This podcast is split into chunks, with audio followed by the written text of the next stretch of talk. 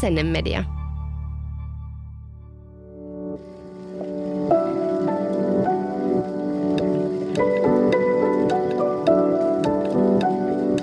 Aamukahvilla. Tervetuloa aamukahville. Mä oon Henrikka ja tänään syvennetään estetiikkaan. Tai ainakin johonkin sinne päin. Joonas, mitä sellaista sä oot nähnyt tänään, mikä hiveli sun esteettistä silmää? Tämä oli hyvä aloitus. Mä oon viettänyt muutaman viikon hyvin harmaissa tai vihreissä olosuhteissa, joten tämän aamun esteettisin kokemus oli ehdottomasti puiden oksilla notkuvat ja jatkuvat lumiset tämmöiset rannut ja kinokset. Helsingissä lumi on aika 6 kautta 5, se on harvinaista herkkuu oikeasti. Paitsi sitten kun se on sun auton päällä ja takana ja edessä. Mutta siis tämä puiden valkoinen kuorrutus, tämä on ihanaa. Se on totta. Mä muistan joskus mun äitinäkin vastaavia puita. Oli, mä olin lapsena, asuin Kouvolassa ja äiti oli ollut just tämmöisellä huurepuukävelyllä. Ja sitten se sanoi mulle kotona, että oikeasti oli niin kaunista, että mä olisin voinut kuolla. Ja aina tulee mieleen huurepuista se, että mun äiti voisi kuolla tähän näkyyn. Joo, mutta mä, mä en saa samanlaisia kokemuksia hurppuista, mutta toinen, mikä on toki niin kuin kuolemaan ja syntymään liittyvä näky, oli tuo Johanneksen kirkko, siis ylipäänsä se, että se oli myös kuorrutettu huurteella ja lumella. Niin jos helsinkiläiset ainakin tietää, missä on Johanneksen kirkko, se on hyvin tässä asennemedian asennestudioiden lähellä. Se on uskomattoman kaunis, kun siihen tulee se lumi päälle. Ja näyttää ihan kuin olisi jossain paremmassakin elokuvassa. Loistavaa. Mutta siis kiteytyksenä kerrottakoon, että tänään me puhutaan siis siitä, miten me pidetään kauniina tai mitä me ehkä pidetään esteettisenä. Millainen estetiikka trendaa somessa ja pystyykö valokuvauksen ja sosiaalisen median ammattilaiset itsenäiseen visuaaliseen ajatteluun vai pitääkö sitä vaan pyrkiä miellyttämään seuraajien ja yritysten visuaalista silmää? Semmoista. Ja otetaan nyt se meidän disclaimeri. Kyllä. Anna tulla. Eli kumpikaan meistä ei ole estetiikan tai filosofian maisteri, joten kun me puhutaan näistä asioista, niin voi olla, että jotain menee oppikirjasta ihan ohi. On enemmän meille varmaan kokemusperäistä estetiikkaa ja tällaista ihan Höpö, höpö puhutaan. Ihan, ihan liirum larmia, mutta siis varsin vahvalla ammattitaidolla kuitenkin. Jep. Ja mä oon saanut vieraaksi vahvan ammattilaisen, ihanan ystävän ja valokuvaukseen ja sosiaalisen median ammattilaisen Joonas Linkola. Tervetuloa. Kiitos, tämä oli suuri kunnia. Aloitetaan siitä, että mitä sä pidät esteettisenä ja miksi? Estetiikkaa mun elämässä – löytyy lähinnä luonnosta ja ihmisen ja luonnon vuorovaikutuksesta. Mä pidän esteettisinä asioina semmosia ei-arkisia juttuja. Mistään, niin kuin, oikeastaan mistään arkisesta asiasta mä en niin kuin, pysty saamaan semmoista esteettistä kiksiä. Oikeesti? Joo. Me ollaan niin vastakohdat, mutta joo, ei mennä siihen. No se esimerkki, minkä sä ennen tuossa podcast-nauhoituksia mulle kerroit, mitä sä pidät esteettisen, niin mä en tiedä kuinka arkista sekään on. Tota, kohta mä kerroin. Saat, kohta okay. saat paljasta. Mutta joo, siis mulle asiat on todennäköisesti niin kuin vesitulivuoret, alaston iho ja niiden yhdistelmät. Et ne asiat, joita meille ei todellakaan ole tässä studiohuoneessa, jotka ei ole myöskään mun olohuoneessa – jotka ei ole myöskään junassa tai kauppakeskuksessa. Kyllä sä saat alastonta ihoa sun olohuoneeseen, jos sä haluat. Totta, se on kaikki musta kiinni. Jep, ei muuta kuin peilin eteen. Mutta siis tämä oli kuitenkin se ajatus siinä, että siellä arjessa on tosi vaikea ehkä kiinnittää huomiota siihen, ellei se sitten poppaa tosi paljon silmille. Ja mun arki on aika tavallista arkea, eli ei siellä mikään poppaa silmille. Mutta on tosi mielenkiintoista, että just tommonen aika mahtipontiset asiat miellyttää sun visuaalista, esteettistä, mitä nyt tahansa silmää. Eikö sitten isossa mittakaavassa kuitenkin ne on myös tosi stereotyyppisesti esteettisiä asioita, että jos katsotaan elokuvien hienoimpia hero-kohtauksia, niin ne on aika mahtipontisia no kuitenkin. No on, totta. Mutta ehkä mä näen – Sä, ha, sä, niin. sä haluat nyt nähdä jotain eri tavalla, mikä on tosi ok, koska sitten me päästään eteenpäin tässä tarinassa. Eikö mä mietin, että mitä mä itse pidän esteettisenä. Mä en mitenkään kiellä, etteikö toi voisi olla No niin, kerro sun nyt, se, kerro nyt se sun aamun kokemus. Eikö mä kerroin ennen nauhoitusta Joonakselle, että mä, mitä mä oon pitänyt tänään esteettisenä, niin kun mä tulin tänne asennestudiolle ja tuossa oli mun kollega Tiina ja hänellä oli ihanat nahkahousut, niin mä olin heti silleen, ah, että nahka on jotenkin ihanaa. Ja jotenkin se nahkan tuntu ja miltä se näyttää, se koko tekstuuri niissä jotenkin ö, viehättää mua tosi suuresti. Ehkä se on aika arkinenkin asia, ei mikään tulivuori.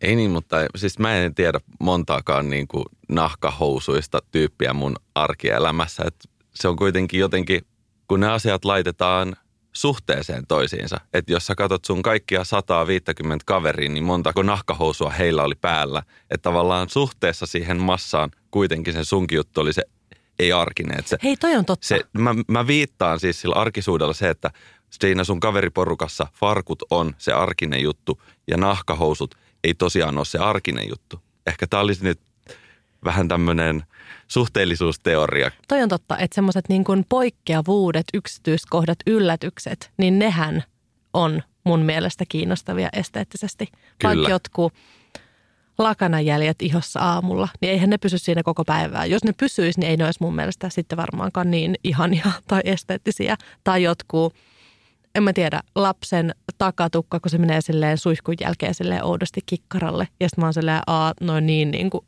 hienot ja esteettiset ja jotenkin upeat. Joskus jopa joku ruma asia voi olla jotenkin esteettinen. Mulle tuli heti mieleen näistä lakanan painaumista, että mun kehossa mä oon tosi laiha ja tämmöinen pitkä hontelotyyppi. Mulle ei ole yhtään tämmöistä venymä arpeet mun ihossa, vai mikä sen nimi on. Joo, Niin niin kuin raskausarpia. esimerkiksi niitä, mutta voihan se nyt olla muustakin kuin raskaudesta. Että sehän nyt siis Mm. on, kun iho kasvaa tai näin. Mulla ei ole sellaisia. Ja joka kerta, kun mä näen semmosia, musta ne on tosi esteettisiä, koska se mun suhteellisuusteorian mukaan mä katon kuitenkin itteeni suurimmaksi osaksi. Jos mä joskus näen jotain muuta, mikä ei ole mun kehon pinnalla, se voi olla tatuointi tai tämmöinen arpi. Se on sika mageen näköinen. Totta, sä oot kyllä ollut ehkä isoiten mun raskausarpien fiilistelijä. Mutta joo, ehkä, ehkä just tämmöiset yllätykset, joku, joku kontrasti, joku muutos, joku mitä sä et niin kuin aina näe. Että kyllä kun mä vaikka Instagramia ja mä väitän, että mä pidän esteettisenä asioina aika semmoisia arkisia juttuja, niin varmaan ne kuitenkin on siellä arjen keskelläkin semmoisia, että ahaa, että toi valo tulee ikkunaan ja heittää tommosen varjon tohon tai, tai joku, että tuolla kahvikuppiin muodostuu siihen cappuccinon pinnalle joku tommonen kuvio tai jotain siis, mikä erottautuu siitä perusarjesta. Kyllä. Onko jotain, mitä, mitä sä oot pitänyt lapsesta asti esteettisenä? No ehkä luonto. Onko? Oot sä, niin kuin, ajattelit sä lapsena, että luonto on upea? Mä en ehkä osannut katsoa luontoa tai ympäröivää maailmaa sillä samalla katseella ennen kuin mä opettelin valokuvaamaan. Ja se, se on niin kuin vuonna 2015 alkanut tarina. Tätä on varsin niin kuin, jos, jos sitä on kahdeksan vuotta kulunut, niin se tarkoittaa, että se on noin neljäsosa mun elämästä. Ja ennen kuin mä käsitin valokuvauksen voiman ja tehokkuuden, niin mulle maailma oli enemmänkin kokemusta kuin, tai semmoista jotain muuta kokemusta. Se oli ääniä tosi paljon, koska mä soitin rumpuja ja se saattoi olla tunnetta ja muuta, mutta siis nykyään siinä niin kuin visuaalisessa puolessa mä, mä oon varmaan ihan todella jopa kouliintunut ja leipiintynyt ja paatunut, mutta mä katson siis tosi tarkasti ihan sun ripsistä ja tämän huoneen verhoista, niin kuin kaikki tulee analysoitu sille, että mistä täällä voisi vaikuttaa hienon kuvan. Todella kuumottavaa. Niin. No kerro siitä lisää. Miten se niin kuin kävi? Huomasit sä heti, että kun sä otit sen kameran, niin sitä rupesit katsoa maailmaa eri lailla vai miten se on mennyt se prosessi? No jälkikäteen mä kerroin itselleni tarinan näin, että kun, kun ensimmäistä kertaa näki Instagramissa valokuvia, niin ne oli siinä pienellä puhelimen näytöllä. Ja ottaen huomioon just tämän älypuhelimen näytön rajallisen koon, sitä tulee keskityttyä siihen, että hetkinen, mikä tässä on se juttu. Ja kun se oli semmoinen hyvin minimalistinen kuva, niin jotenkin se kiteytti tämmöisen valokuvan ja esteettisyyden siihen mun kämmeneen kokoiseen laitteeseen. Totta kai siis se on oikeasta maailmasta otettu kuva ja kun mä katoin ympärille maailmaa, tosi vaikea niin kuin samalla tavalla fokusoitua johonkin yhteen asiaan. Instagramhan on tämmöinen hyvin minimalistinen alusta, että sen selauskulttuuri on nopea ja mitä niin kuin yksinkertaisempi se kuva siellä on tai video, niin sitä todennäköisemmin siihen sitoudutaan ja siitä voidaan tykätä. No se oli, se oli siis mun tämmöinen maailmaan muuttava hetki, kun mun kämmenellä oli puhelin ja joku, olisiko se ollut Konsta Punkka tai Daniel Taipalle tai oma, peli, oma veli tota Konsta Linkola tehnyt joku valokuva. Mä katsoin, että wow, miten voi olla noin magea kuva. Vaikka mä olin nähnyt elokuvia ja kuvia koko elämäni, mutta hei siinä se oli. Omalla kämmenellä ja mä sanoin, mä haluan tehdä näitä kans. Ja se esteettisyyden niin kuin, se, se määrä siinä oman kämmenen alueella, niin kuin mä jäin tuijottamaan. Oikeasti se on tosi addiktoiva, että sitä jää katsomaan jotain kuvaa. Miksi mä en ole samalla tavalla tehnyt ennen sitä tuolla luonnossa, että mä olisin jäänyt katsomaan. No revontuoli oli saattanut niin kuin ihailla, mutta jos on joku joki ollut, niin siitä on kävellyt ohi.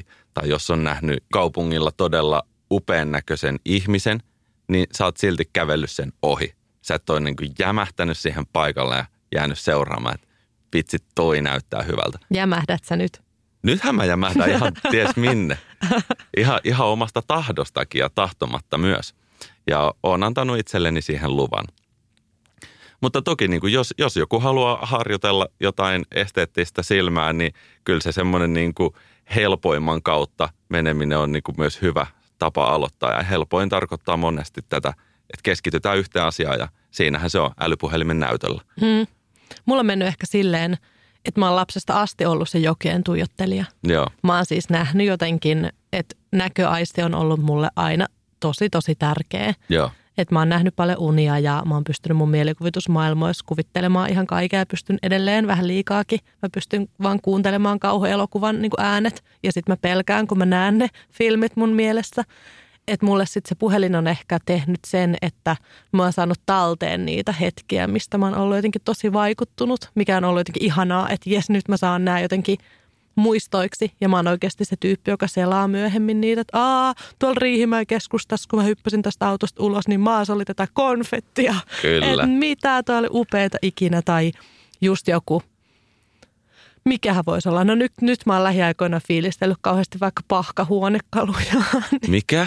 Pahkasia huonekaluja. Eli puiden. Niin, puiden pahkoista tehtyjä tämmöisiä perinnehuonekaluja, jotka näytti mun mielestä joskus ihan hirveältä, mikä on mielenkiintoista myös, että estetiikan niin kuin, se, mitä mieltä on asioista niin kuin esteettisesti, niin se voi myös muuttua elämän aikana. Että nyt mä oon silleen, maailman siistein pahka nojatuoli. Joo. Mutta joo, mä otan näistä vaikka kuvia, niin mun ei välttämättä tarvi ostaa niitä, kun mulla on, mulla on niinku niistä jotain tallenteita. Tuli vielä mieleen tästä sun kauhuelokuva-skenaariosta se, että aika monesti elokuvien hyvät soundtrackit voi kuunnella ilmaista elokuvaa ja sä pääset siihen fiilikseen. Mutta teepä toisinpäin, että laitat elokuvan pyörimään ja otat äänet pois aika monesta hyvästäkin elokuvasta tulee ihan tasan nollan arvoinen, kun siitä viedään se ääni pois.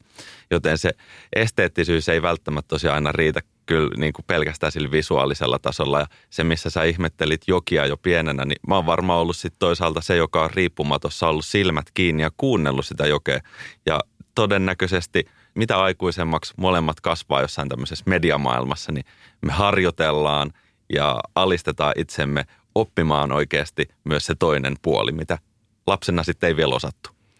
Niin ja mä haastoin itseäni, kun mä eilen mietin tätä teemaa, niin mä haastoin itseni ajattelemaan, että onko esteettisyys oikeasti vaan näköaistin varasta. Että eikö sokea ihminen voi kokea asioita esteettisenä? No tämä on varmaan sitten tosiaan sinne niille estetiikan ja filosofian maistereille esitettävä kysymys, mutta ihan mutulla jos voin sanoa, niin ei, koska estetiikka nyt viittaa sit siihen visuaaliseen puoleen, että Kyllä mm. sit haptiikka on vaikka tuntemus. Niin, no kun mä en just tiedä, että onko se sitten taas estetiikkaa, jos miettii vaikka sokea ihminen muovailee savesta veistoksia, tuntee niin kun, ja ikään kuin pystyy – niin. Mä en tiedä, mä en ole sokea enkä ymmärrä yhtään miltä se tuntuu, mutta voisin kuvitella, että siinäkin voisi olla estetiikka kyseessä. Mä en tiedä. Joo, ehkä, ehkä jos, jos sen aivot pystyy luomaan siitä tuntemastaan aineesta jonkun kuvan takaraivolle, en mä tiedä miten se menee, niin kuin, että vaikkei he näe sitä esinettä, niin voiko he nähdä mielikuvan siitä tunteesta tai vastaavaa, että mm-hmm. voiko sinne tulla jotain värejä tai vastaavaa, jos se on täysin mustaa.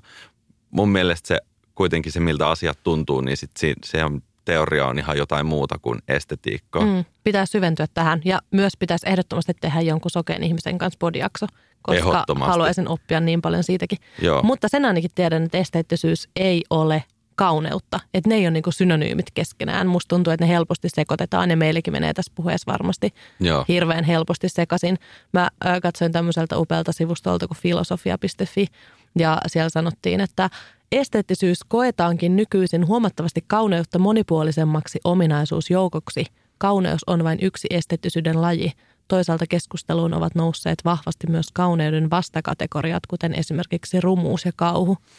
Niin, esteettisyys onkin varmasti se teoriakasa kaiken tämän yläpuolella, että sen takia meidän tämä keskustelu saakin ihan luvallisesti rönsyillä kauneudesta ja rumuudesta, mutta mun mielestä kauneus on kuitenkin sit lähimpänä esteettistä tämmöistä synonyymiä, että mi, mihin, mikä muu voisi olla siinä niin kuin vielä lähempänä? No mä mietin enemmänkin niin kuin visuaalinen vaikuttavuus. Joo. Voisiko se olla? Mä mietin tämmöistä niin periaatteessa tosi rujoa ja kauheitakin esimerkkiä.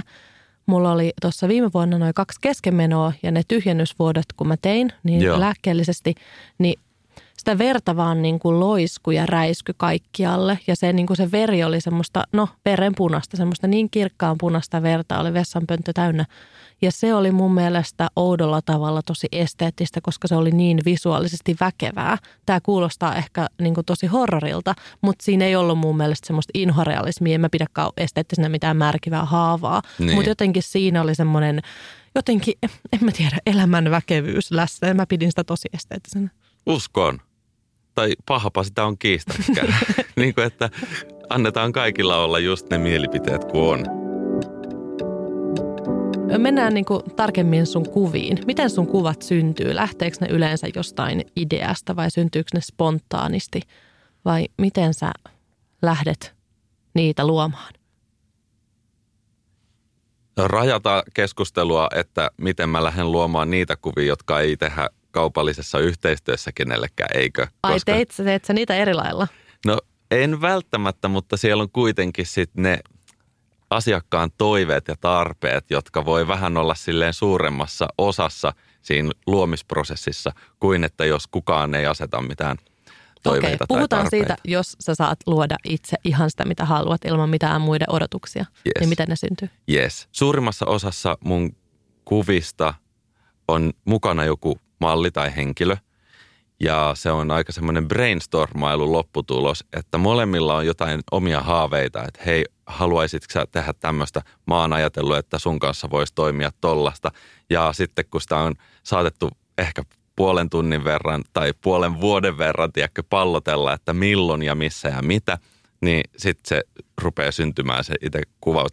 Et aika, aika hassua muuten, että joskus – niinkin lyhyt kuin viiden minuutin kuvaussessio on saattanut kestää prosessina vaikka puoli vuotta.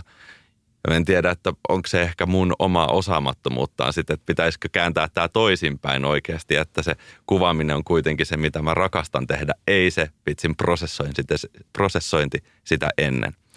No sitten mä kerään ihan uskomattoman määrän tämmöistä moodboardia ja fiilistelyreferenssiä Pinterestissä?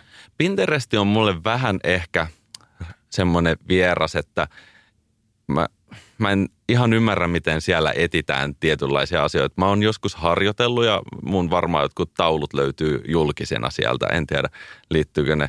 Mä oon varmaan joskus aikoinaan kerännyt joku raskausaiheisenkin taulu jonnekin Pinterestiin, kun mun, mun mielestä se rupesi tuuppaamaan mulle vaan jotain siihen asiaan liittyviä kuvia. Mä olin silleen, että selvä, tallennetaan sitten näitä ymmärtämättä niin kuin sitä, että, että miten sitä parhaiten käytetään. Mutta kyllä mä siellä Instagramissa eniten vaan tallentelen ja sitten rakentelen sinne niitä semmoisia tallennettuja e-, erilaisia kansioita, eri aiheisia kansioita. Ja mä otan tosi vahvasti huomioon sen, että minkälaisessa mediassa tätä sit pitäisi tätä lopputulosta katsoa. Että jos tarkoitus on kuvata vaikka kuvia, jotka ei tule Instagramiin, niin mä täysin eri tavalla lähden hahmottelemaan vaikka sitä, että kummispäin tämä kamera nyt on kädessä, tai miten päin nämä meidän reaalimaailman mallit pitää tähän sommitella. Että Instagram on kuitenkin pystyformaatin kanava ja kaikki, mikä haluaa, että siellä näyttää hyvältä, niin se periaatteessa kannattaa julkaista pystyformaatissa, koska se täyttää suuremman osan prosentuaalisesti sun puhelimen näytöltä. Päästään ehkä lähemmäs sit sitä, että onko se sitten esteettistä, että siinä on semmoinen ohut vaakakuva vai tosi suuri pystykuva. Vaikuttavuudelta ainakin voin todeta, että se pystykuva voittaa niin kuin isossa mittakaavassa aina.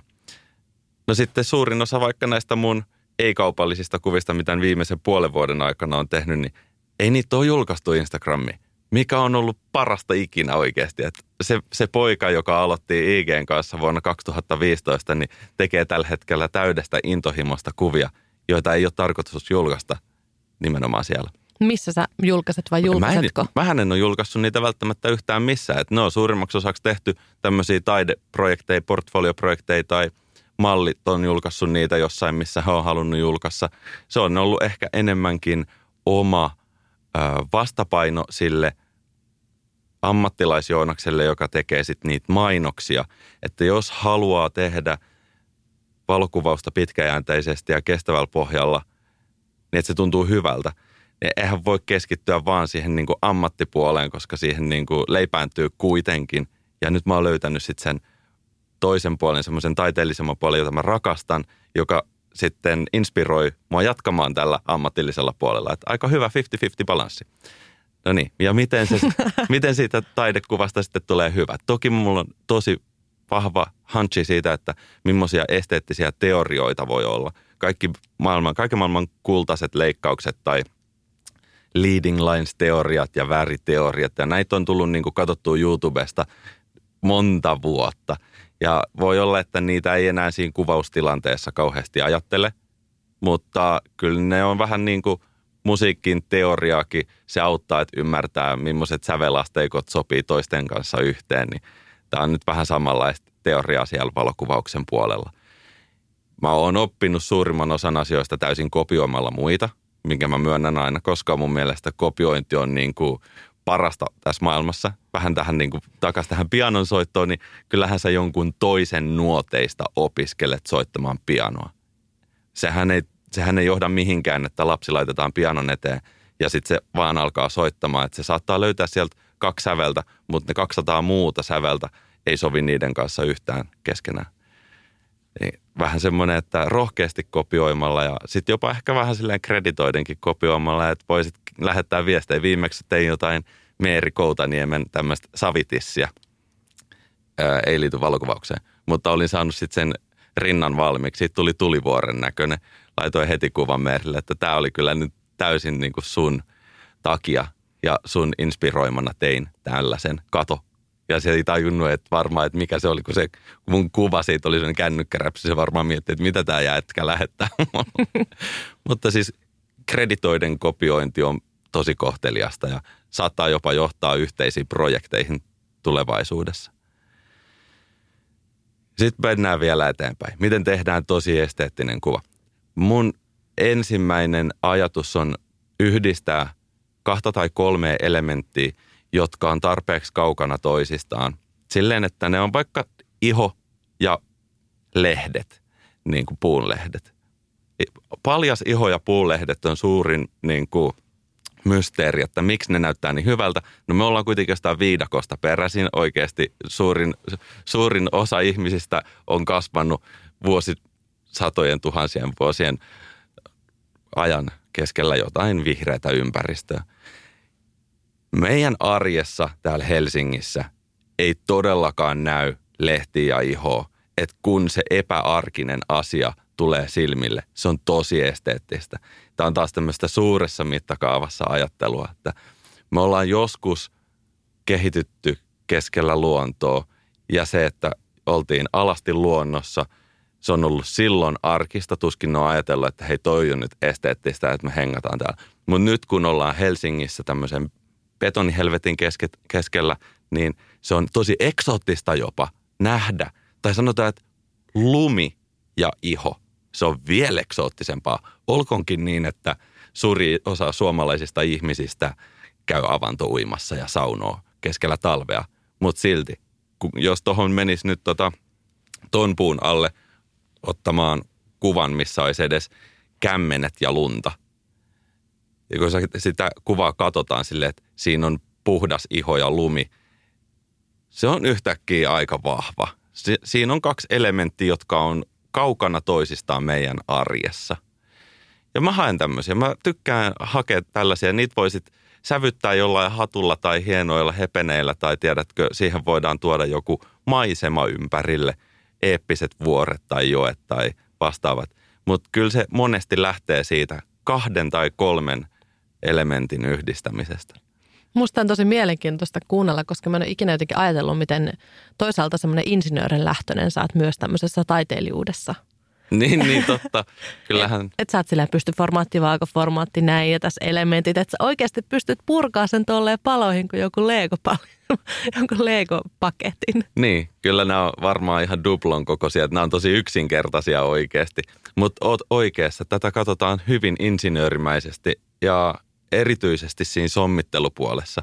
Siis auta armias voi kestää niin kuin viikon, että mä oon saanut jonkun asian sommiteltua oikein mun pääni sisällä. Se on, pitää olla millilleen tarkasti ne kämmenet siinä lumen keskellä, muuten se on ihan pilalla. tai, tai siis omasta mielestä. Varmaan tosi mm. monet muut sanoo, että hei, toi on hyvä ensimmäisellä kerralla.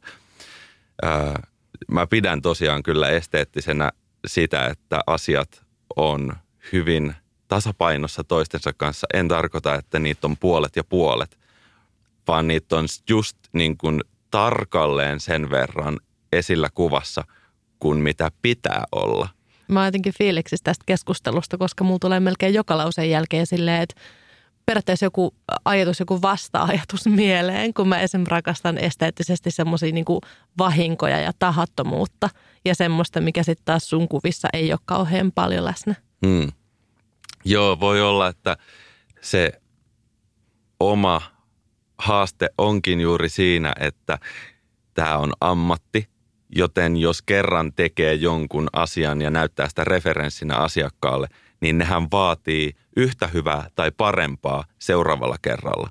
Että on tosi huonoa lähteä myymään silleen, että no mä oon kerran tehnyt näin hienon kuvan, että saatatte saada jotain vahinkolaukauksia seuraavalla kerralla. Mutta sä saatat saada tehdä niin, koska jos, sul, jos sulle ei ole tarkoitus ilmaista itseäsi, että se on vähintäänkin tämä taso.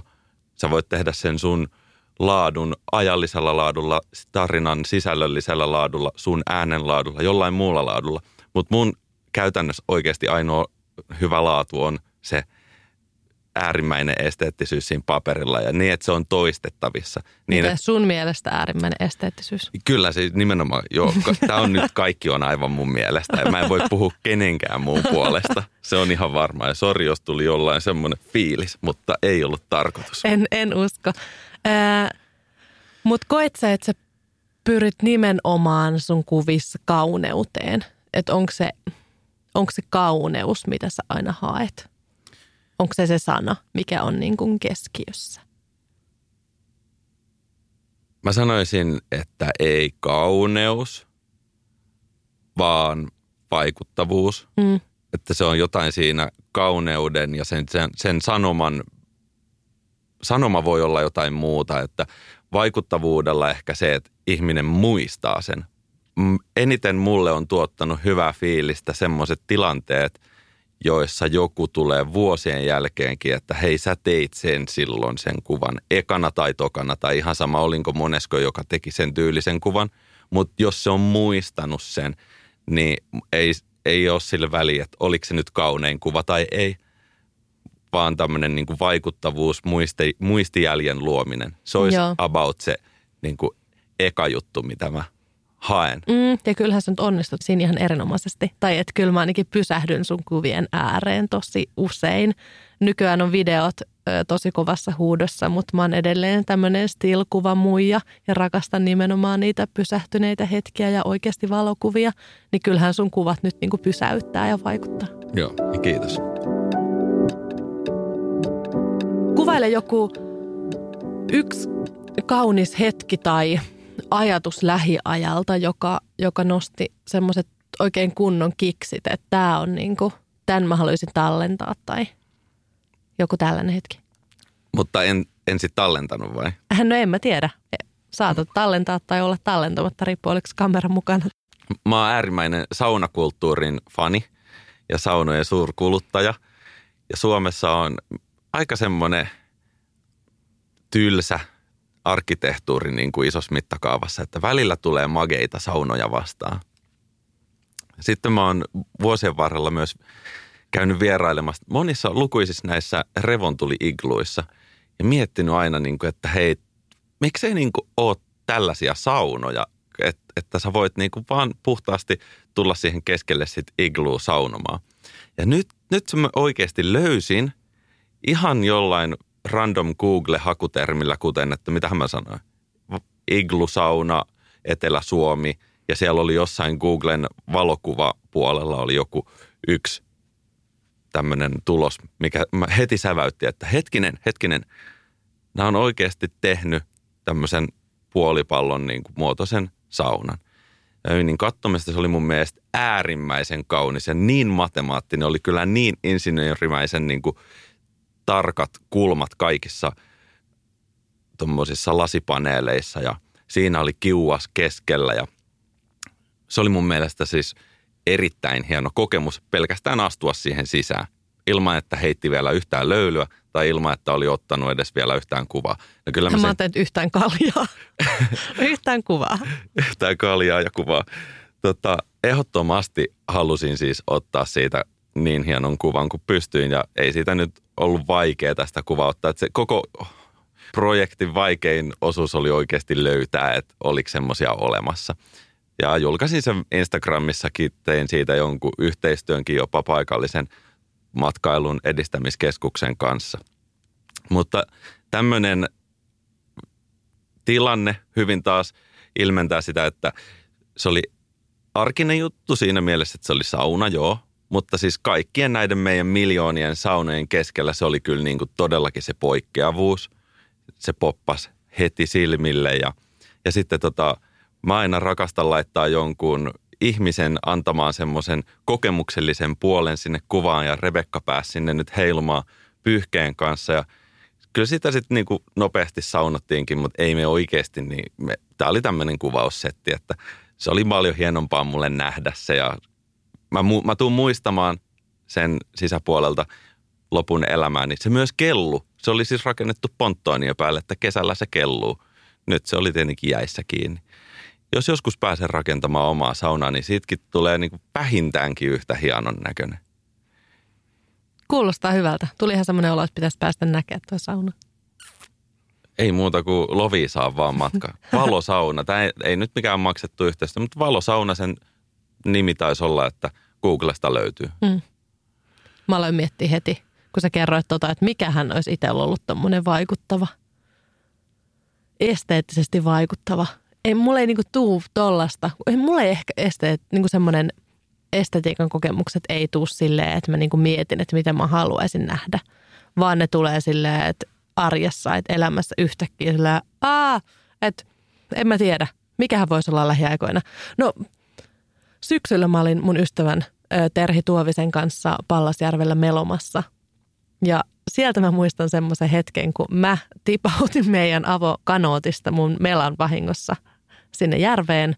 Ja sitten se mela oli ihan tyyntä. Se mela jäi killumaan siihen veden pinnalle silleen jotenkin niin höpsösti ja kauniisti. Ja se, siinä ei ole mitään järkeä, että se mela killu siellä. Mä en mennyt heti sitä hakemaan, kun mä tuijottelin sitä niin se oli ehkä mulle semmoinen, että se niinku pysäytti. toistaksä tämän ensi kesänä tahalleen ja toteat, että tämä toimii edelleen? en usko, koska mä en usko, että me saadaan niin tyyntä päivää, että kannattaisi kauheasti jäädä kattelee, että ehtiikö ton melan perään vielä. Ai ai ai. Se ei ollut, niin kuin, jos miettii melonnan näkökulmasta, niin mikä kauhean ö, hyvä homma tiputella kesken melonna omaan melansa. Mutta se kello. Se kello ja meitä oli kaksi, niin me päästiin kyllä sen perään. Ei jääty pulaan. Tästä melasta puheen ollen, sattuiko se olemaan puinen vai metallinen vai muovinen mela? Se oli puinen, semmoinen tosi kaunis. Se on nimenomaan siis, tuossa tullaan siihen, että kun suomalaiset on tottunut kattelemaan melontakuvia, mutta se kerta kun pääsee pitämään omilla käsillään kiinni puisesta melasta, niin se ei sun tarvi edes lähteä sillä mihinkään liikenteeseen. Sä voit meloa ihan omalla sohvalla sen kanssa. Se on silti niin paljon parempi kokemus. Ehkä siinä on myös se muotoilu jotenkin. Ja ehkä semmoinen, onko siinä sitten joku primityyvisyys ja alkukantaisuus? Onko luonto meissä esteettisenä sillä lailla, että kukaan ihminen maailmassa ei vaikka kauniin auringonlaskun äärellä ole silleen, että onpa hito ruma näky? Onko se meissä, meissä sisällä joku sisäänrakennettuna? No erityisesti niissä henkilöissä, jotka asuu kaupungin keskellä, niin puinen mela voi tuoda siis turvallisuuden tunnetta siihen, että hei, täällä on vielä puuta täällä maailmassa. Mutta niille ihmisille, jotka tosiaan asuu keskellä pystymetsää, niin voisin kuvitella, että puinen mela ei ole samanlainen symboli niin kuin elävästä luonnosta. Mm, no vähän niin kuin täällä studiossa meillä on viherkasveja. Niin se, yeah. jo, se jo tuo semmoisen, että uu, olemme palata tähän maailmaan. Just niin. Siis sehän, sehän on toi, että tuodaan sitä luontoa lähelle meitä ja totta. Nämä on mielenkiintoisia keloja ja just se, että missä asuu, että minkä näkee kauniina. Tästä tuli mieleen siis, kun on kiertänyt maailmaa ja mä varsinkin nuorempana opiskeluaikana reissasin – no maailman näkökulmasta liikaakin, mutta mä muistan vaikka Etiopiassa, jossa mä olin kolme kuukautta, kun mä olin 18 vuotta, niin siellä niin kuin kauneinta, mitä saatoit viedä vaikka, jos menit kyläilemään, oli semmoiset mahdollisimman räikeät muovikukat. Wow. Ja niillä oli usein pöydillä semmoisia niin kuin tosi räikeä, värikkäitä satiinikankaita. Ja ne molemmat oli niin rumia mun mielestä silloin, että mä muistan, kun mä oikein häpesin viedä niitä muovikukkia aina sinne ihmisille, keitä mä en tunneet, kun olisi tehnyt mieli, tiedätkö, kerätä luonnonkukkakimppu tai joku, siis jotain, mikä omasta mielestä näyttää ihanalta. Mutta onko niin kuin estetiikka yksilön tulkinta vai onko se joku yhteiskunnan ja ympäristön luoma muotti? Ilmeisesti, ehkä jälkimmäinen. No näissä muovikukissa siis mulla on aika hyvä hantsi myös siitä, että se on markkinoinnin luoma niin kuin juttu, että ne on just muovisia. Et toki, toki voi firmoja olla, joissa tajutaan, että nyt näitä muovikukkia on halvempaa tuottaa, että nämä saadaan myymään niin kuin häkäkonsana, että sen takia oikeista kukista on tullut muovikukkia, että siellä on siis kaupalliset tahot niin kuin taustalla. Niin ja varmaan myös semmoista luksusta, mitä ei ollut ehkä saatavilla, niin kuin, että luonnonkukat oli semmoiset, että no kaikkihan noit pystyy keräämään. Ja kukapa ei haluaisi siis luksusta, että luksus on todella semmoinen niin kuin kaupallisten tahojen luoma juttu myös. Mm-hmm. Ka- kaikki tällainen ja sitten riippuen missä päin maailmaa suhaa, niin ne luksusasiat on ihan todella erinäköisiä, vaikka siis firmat voisi olla jopa samoja konglomeraatteja niiden taustalla. Mm. Jos tämmöistä Unileveri Nestle-meininkiä, niin nehän on joka puolella maailmaa, mutta ne tietää, mikä uppoo suomalaiseen jengiin ja sitten sama, samat jutut on ihan erinäköisiä tai eri nimisiä saksalaisille tai italialaisille. Niin ja on se myös ärsyttävää huomata vaikka kun reissaa, että miten vietävissä on, miten yritysten vietävissä on yhtäkkiä, kun vaikka matkustin Taivaniin, niin yhtäkkiä mä tyyliin olin sitten Helsinki-Vantaalla takaisin tullessa joku kavaji, söpö, huppari päällä ja sitten kun menee johonkin Taimaahan, niin sitten on yhtäkkiä sillä, uu nämä elefantikuvioiset harmihousut, että näähän oikeastaan ihan tosi kauniit ja sitten tuntee vaan olonsa dajuksi takaisin, kun tulee johonkin niin kuin Suomeen. Ne on silleen, mitäs mä kelasin. Tässä on semmoinen haaste, mitä mä kannan joka kerran mukana, kun luodaan jotain valokuvia. Mä kysyn itseltäni, että kuinka kauan tämä kestää aikaa. Toi on hyvä. Ja mitä kauemmin mä saan valokuvan kestämään aikaa, sitä tyytyväisempi mä myös oon siihen. Ja se tarkoittaa, että mitään logoja ei siellä oikein voi olla mitään tunnistettavia tekstejä tai tekstejä, että trendiväritkin pitää melkein ottaa pois, koska ne on parin vuoden päästä ihan todella huonoja. Et sitä, jos haluaa, että se on uudelleen julkaistavissa vaikka vuodesta toiseen tai että sitä voi katsoa niin kuin uutena vielä sadan vuoden päästä, niin kyllä siitä aika monta semmoista kaupallista asiaa tai elementtiä tulee poistaa. Mu- muovikukat olisi aika paha red flag tai tämmöinen, ne veis heti suomalaisen sen kuvan katsojan mielen 80-luvulle tai jonnekin, että kenen mummolan pöydässä oli jotkut muovikuotat tai vastaava. Mä en niin, ole... eli sä niin etsit ajattomuutta. Joo, se on tosi kiva haaste ja monesti se palkitsee tavallaan sen takia, että, että ihminen ei tule ole koskaan sama ihminen sit kahden tai kolmen vuoden päästä sen malli. Että kun, kun tavallaan valokuvassa on mukana malli ja valokuva tulee kestää aikaa, niin se malli kymmenen vuoden päästä näkee sen valokuvan uuden veroisena, mutta hän on itse siinä kymmenen vuotta nuorempi. Mm. Et ainoa asia, mikä oikeasti vanhenee, on se malli itse. Mm. Niin, en mä tiedä. Voisiko estetiikka kuitenkin, voisiko ihminen löytää jostain sisimmästään estetiikan? Varmaan, että jos asuisi niin eristyksessä jossain, niin mitä sitä pitäisi esteettisenä? Niin varmaan kuitenkin ehkä niitä luonnonjuttuja. Eikä juuri muuta, en mä tiedä. Ja esimerkiksi vaikuttaako meihin kasvatus ja arvot? Mun on esimerkiksi tosi vaikea nähdä jotain tosi kalliita epäeettisiä muotilaukkoja kauniina, koska ne edustaa jotain sellaista, mitä mä en ymmärrä ja mitä mä jopa ehkä halveksun jollain tasolla. Vaikka toisaalta mulla itse, itselläni on elämässäni yhä yhtä lailla jotain semmoista, vaikka mä käyn ihanassa hotellissa nukkumassa yhden yön puhtaissa lakanoissa, eikä sekään nyt ole kauhean kestävää ja silti mä näen sen jotenkin kauniina.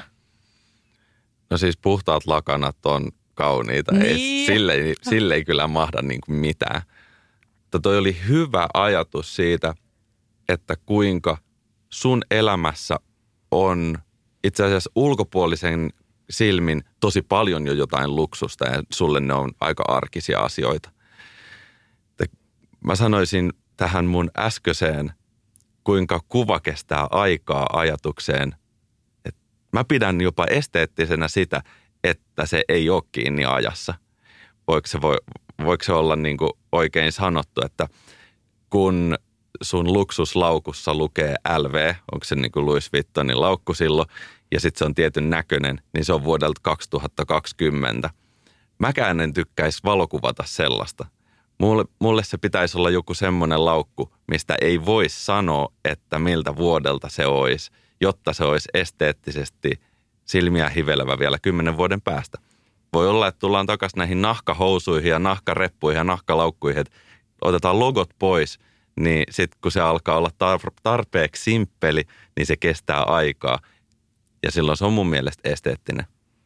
Mä haluaisin vielä kysellä sulta tuosta, kun sä teet paljon yritysten kanssa hommia ja sun elanto on kiinni siinä, yrityksissä, seuraajissa ynnä muuta, niin koetko se painetta suorittaa estetiikkaa jonkun toisen mielen mukaan? Onko ikinä sellainen olo, että mä en niinku jaksa tätä, että nämä firmat haluaa tämän saman äijän tai mimmin iloisesti hymyilemässä täällä outdoor-ympäristössä ja poro viereen? Joo, ehdottomasti, mutta siis nämä on hyviä paineita. Tämä on, tämä on, niinku, tämä on eteenpäin vievää stressiä. Ja mä käsittelen sitä itse niin, että – niin kuin aikaisemmin vähän siteerasin jotain ajatusta, että eihän kukaan yritys halua olla ensi vuonna niin kuin huonompi kuin tänä vuonna. Tavallaan se mun jo tekemä työ on lupaus mun tulevasta. Se on vähän niin kuin henkilöbrändi ja jokaisella on sitten yrityksellä on yritysbrändi, että jos seuraava iPhone olisikin puolet heikompi kuin ne edelliset, niin Applella menisi aika niin kuin menisi kyllä sukat solmuun oikeasti. Ja samalla tavalla kävisi ihan tavallaan työelämässä jokaiselle ihmiselle, että se työssä eteenpäin vievä stressi, niin kyllä se, kyllä se kannattaa ehkä kokea hyvänä asiana. Muuten voi olla ongelmissa niin kuin pidemmällä aikavälillä sen kanssa, mitä tekee. Mm. Ja jos tulee hyviä haasteita, mitä on sitten mahoton jopa ylittää, että yritys asettaa liian isot tämmöiset odotukset, niin sitten pitää kyllä myös olla itselleen armollinen, että no tämä ei nyt mennyt niin hyvin kuin ne edelliset, mutta jos jokainen kokemus vaikka vuoden työprojekteista olisi niin, että no tämä ei mennyt nyt niin hyvin kuin se edellinen, niin sitten pitää korjata jotain. Että kuulostaa siltä, että ei ole kestävällä pohjalla tämä työskentely. Mm, ihan kun sä pysyt, pysyt noin myönteisenä, kun mä huomaan itse, että kun oma elanto on kiinni siinä, mitä yritykset kautta kapitalistinen yhteiskunta pitää ö, kauniina – niin mä kyllä turhaudun siihen usein. Että sitten helposti myös yritykset tai seuraajat on silleen, että tuoppa arkea enemmän ja oo vaan arkinen oma itsesi, aitoa ja rehellistä. Sitten kun laittaa aut aitoa ja rehellistä, niin tykkäykset on jonkun kymmenen kertaa pienemmät kuin normisti. Mm. Että tuntuu, että helposti myös ajatellaan, että aitoa ja rehellistä, mutta ei kuitenkaan liian aitoa. Että ei nyt mitään oikeita elämää kuitenkaan. Se on ihan totta.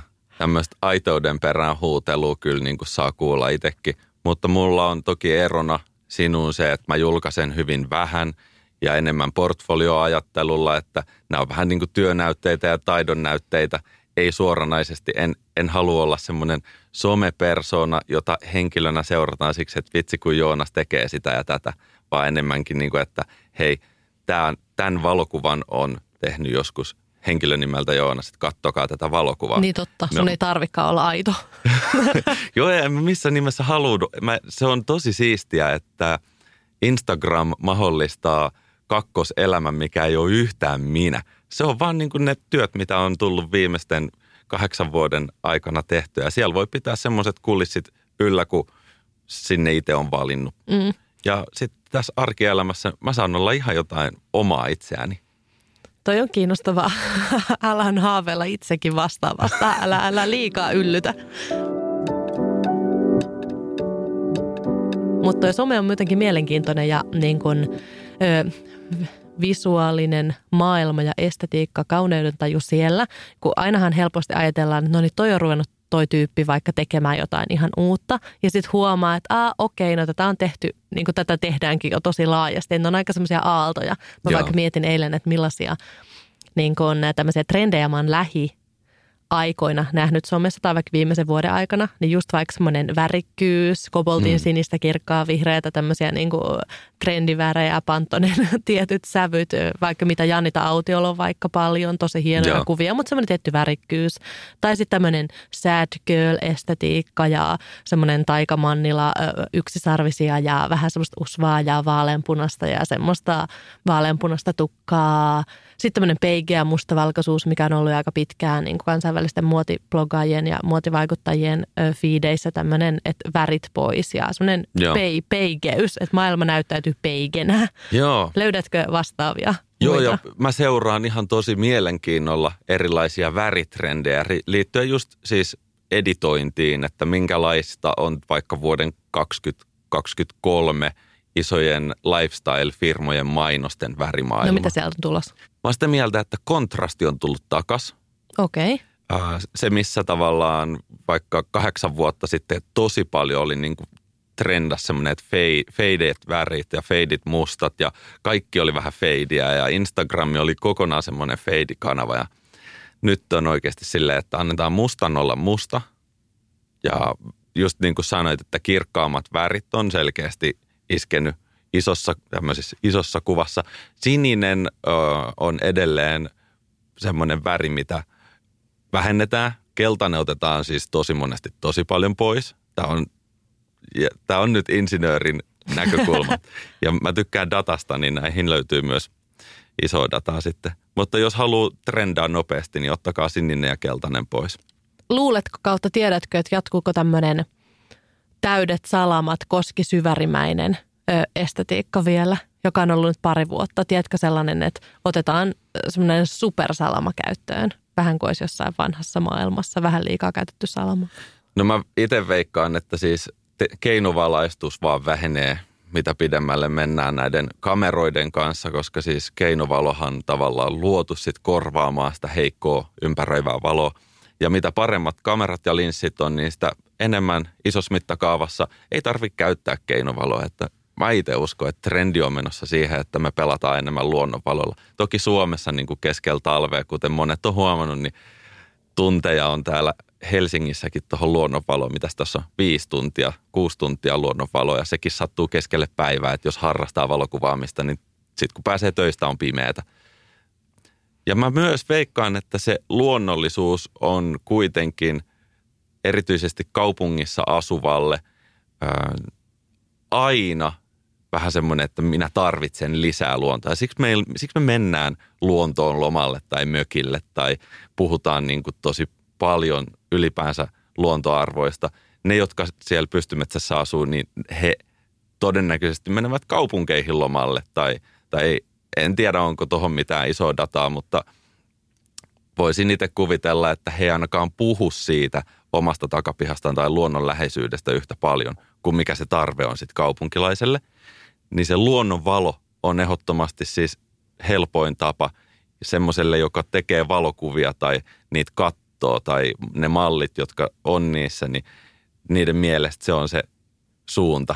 Ja sitten kun se yksi prosentti tämmöistä edelläkävijäporukkaa näyttää sitä suuntaa, niin muut seuraa perässä. Onkohan muuta se luonnollisuus ja semmoinen tietty turvallisuuden hakkusuus syynä myös sille, miksi filmikamerakuvat on tullut niin vahvasti takaisin lähivuosina? Joo, ja siis filmihän on ihan niinkin trendaavassa tilanteessa, että sitä ei meinaa löytää niitä filmejä tuolta kaupasta tai niitä fi- hyviä filmikameroitakin, niitäkin saa etsiä. Mä veikkaan, että toi kertoo kuitenkin enemmän ihmisen varallisuudesta, koska filmikamera on aika monesti ei ensimmäinen kamera, vaan toinen kamera. Semmoinen henkilö, joka aloittaa valokuvaamisen, niin niitä on tosi vähän kuitenkin, jotka aloittaa sen sitten sillä filmillä. Ja semmoinen trendi, mihin filmikamerat nyt sitten perustuu, johtuu kuitenkin siitä, että ne filmitkin digitalisoidaan. Eli ei ole tarkoitus, että niitä printataan oikeasti suoriin valokuviksi. Että se julkaistaan kuitenkin siellä Instagramissa ja tämmöinen niin kuin sarjatulostus näille filmeille. Se on halpaa kuin saippua ja se mahdollistaa sitten ne filmikamerat, ne koetaan ystävällisiksi käyttää – jos ne pitäisi oikeasti tehdä oikeaksi valokuviksi ja ne oikeasti laitettaisiin edellään mappi ööhön, niin ei se filmikamera olisi mikään trendi tällä mm, hetkellä. Mutta tällainen katsojan näkökulmasta musta tuntuu, että siinä tulee joku semmoinen paluu lapsuuteen ja menneeseen turvalliseen analogiseen aikaan, jolloin ei oltu someriippuvaisia ja keskusteltiin katsoen toisiamme silmiin. No oot oikeassa. Kaikki mikä on tuommoista oikeasta maailmasta, niin kuin fyysisestä maailmasta, niin kyllä siinä on semmoinen hyvä – touchi. Se on vähän sama juttu kuin, että meillä on täällä podcastistudiossa, meillä on tuossa mikrofonit kytkettynä äänikompressoriin. Ja tämä on niin sanottu räkkikompressori. Tämä toimii niin kuin oikean maailman tämmöisillä sähköisillä palikoilla. Siitä tulee parempi soundi, tai niin sitä sanotaan, ja siksi teilläkin on täällä tällainen. Siitä tulee parempi soundi kuin että se kompressori olisi tuolla tietokoneen sisällä ohjelmana – koska sekin, sekin olisi toinen vaihtoehto. Sä puhut niin paljon asioita, joista mä en ymmärrä mitään. No, no tämä kompressori tarkoittaa siis sitä... Et nyt kerro. Kerro mieluummin, että millä tavoin omaa esteettistä silmää voi harjoittaa. Tämä olkoon tämmöinen loppukeskustelu. No aina on parasta löytää joku itseään taitavampi.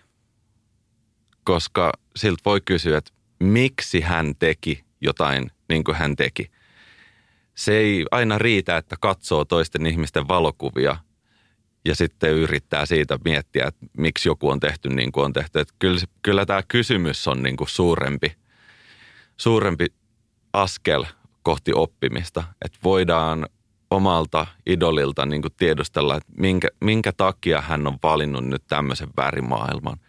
Ja sitten kun sen perustelun kuulee, niin sitä mä kutsun oppimiseksi, että sen sisäistää – jos sen joutuu itse arvaamaan, sen tarkoitusperän.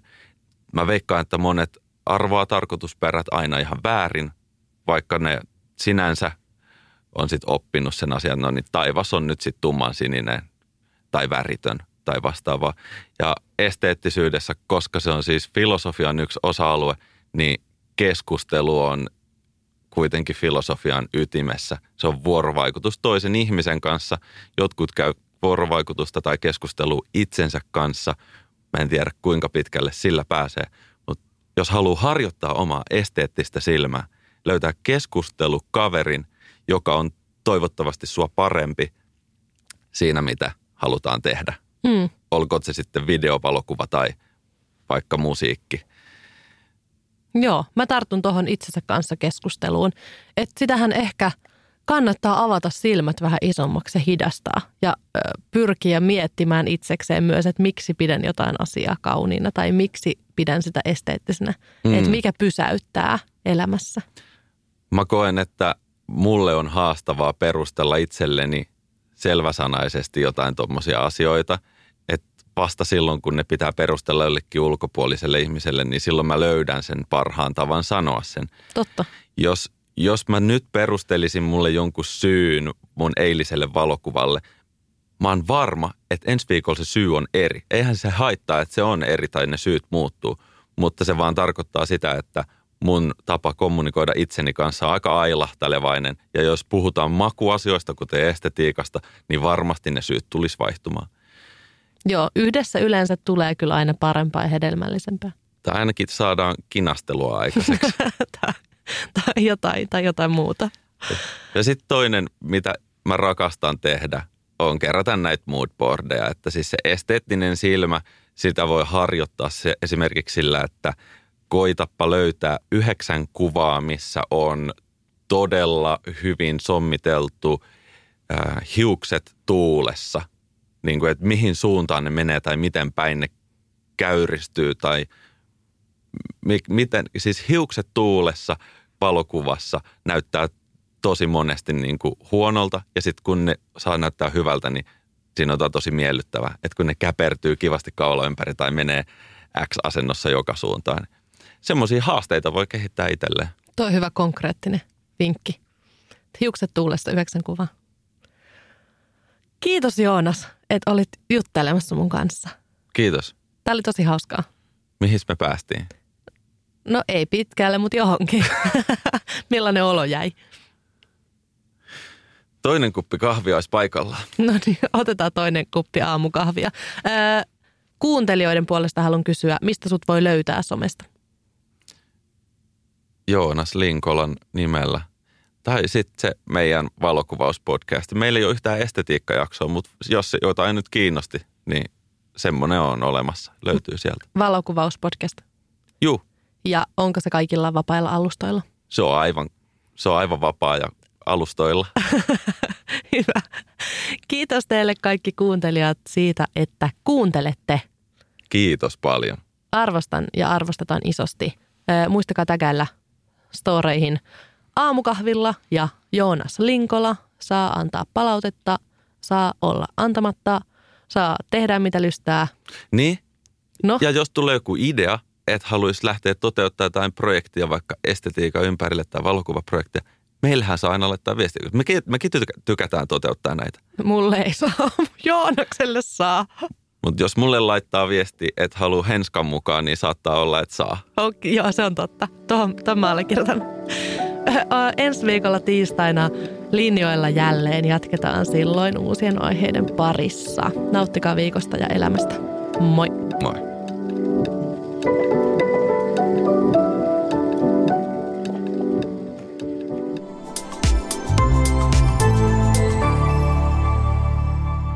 Asennemedia.